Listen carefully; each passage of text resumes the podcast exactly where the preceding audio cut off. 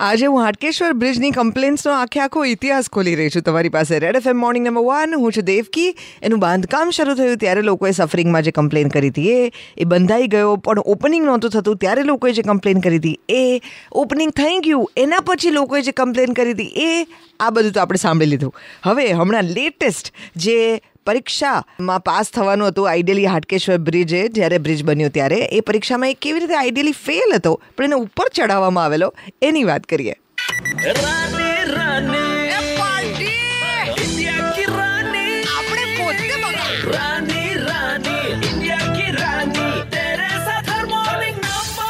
આજે સત્તર એપ્રિલ છે. હમણાં પંદર દિવસ પહેલાં મેં તમારી સાથે હાટકેશ્વર બ્રિજનું કેવા કેવા છબરડા એની અંદર છે એ તારણ બહાર કાઢેલું એ સંભળાવું તમને.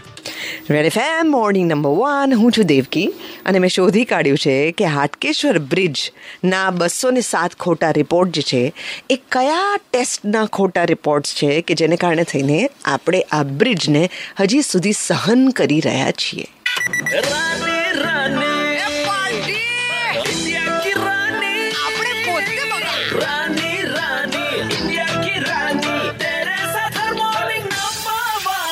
One test is test cube test.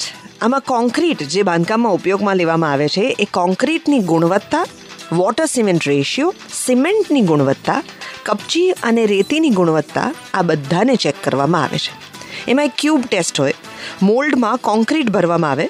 ચોવીસ કલાક બાદ આ મોલ્ડને કાઢી નાખવામાં આવે. એટલે એક ચોસલું બની હવે આ જે ચોસલું બન્યું છે, એને પાણીની અંદર ડુબાડવામાં આવે પૂરેપૂરું.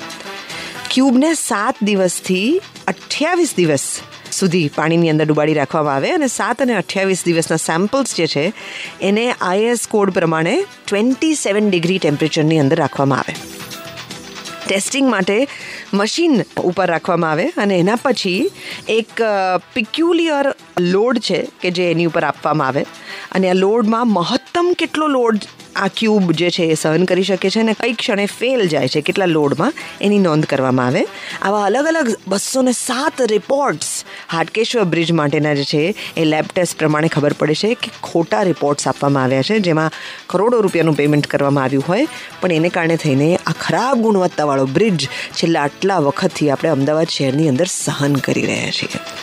આ સહન કરવા માટે જે જે કરપ્શન જવાબદાર હોય, એ તો ચિંતાની વાત છે જ. પણ છેલ્લા આટલા વર્ષોમાં આ વાત બહાર ના આવીને હવે લેબ રિપોર્ટ કેમ બહાર આવ્યો એવી ચિંતા પણ લોકોને એમ હોય અને મનમાં પ્રશ્ન પણ થાય કે વચ્ચે ઇલેક્શન ગયું, એની એની પર શું ઇમ્પેક્ટ હશે? આ બધી ચિંતાઓ મેં તમારા માટે પ્રગટ કરી હતી પંદર દિવસ પહેલાં. હવે એનું રિઝલ્ટ આવ્યું છે. અને રિઝલ્ટ શું આવ્યું છે? રિઝલ્ટ એ છે કે ચાલીસ કરોડ રૂપિયાના ખર્ચે આજે બ્રિજ બાંધવામાં આવ્યો છે. એને તોડી પાડવામાં આવશે. એને જમીન દોસ્ત કરી દેવામાં આવશે. તો ચાલીસ કરોડ રૂપિયાનો બ્રિજ જ્યારે તોડી પાડવામાં આવે, ત્યારે આ બ્રિજ પાછળ કરાયેલો ખર્ચો, મેં ને તમે આપેલા ટેક્સમાંથી બંધાયેલો આ બ્રિજ, આ આખે આખો બ્રિજ તોડી પાડશે તો એનો ખર્ચો કોણ કરશે? આ જવાબ તમને આપવાની છું. છોટે સે બ્રેક કે છોર પર, રેડ એફએમ હું છું દેવકી, બજાત રહું.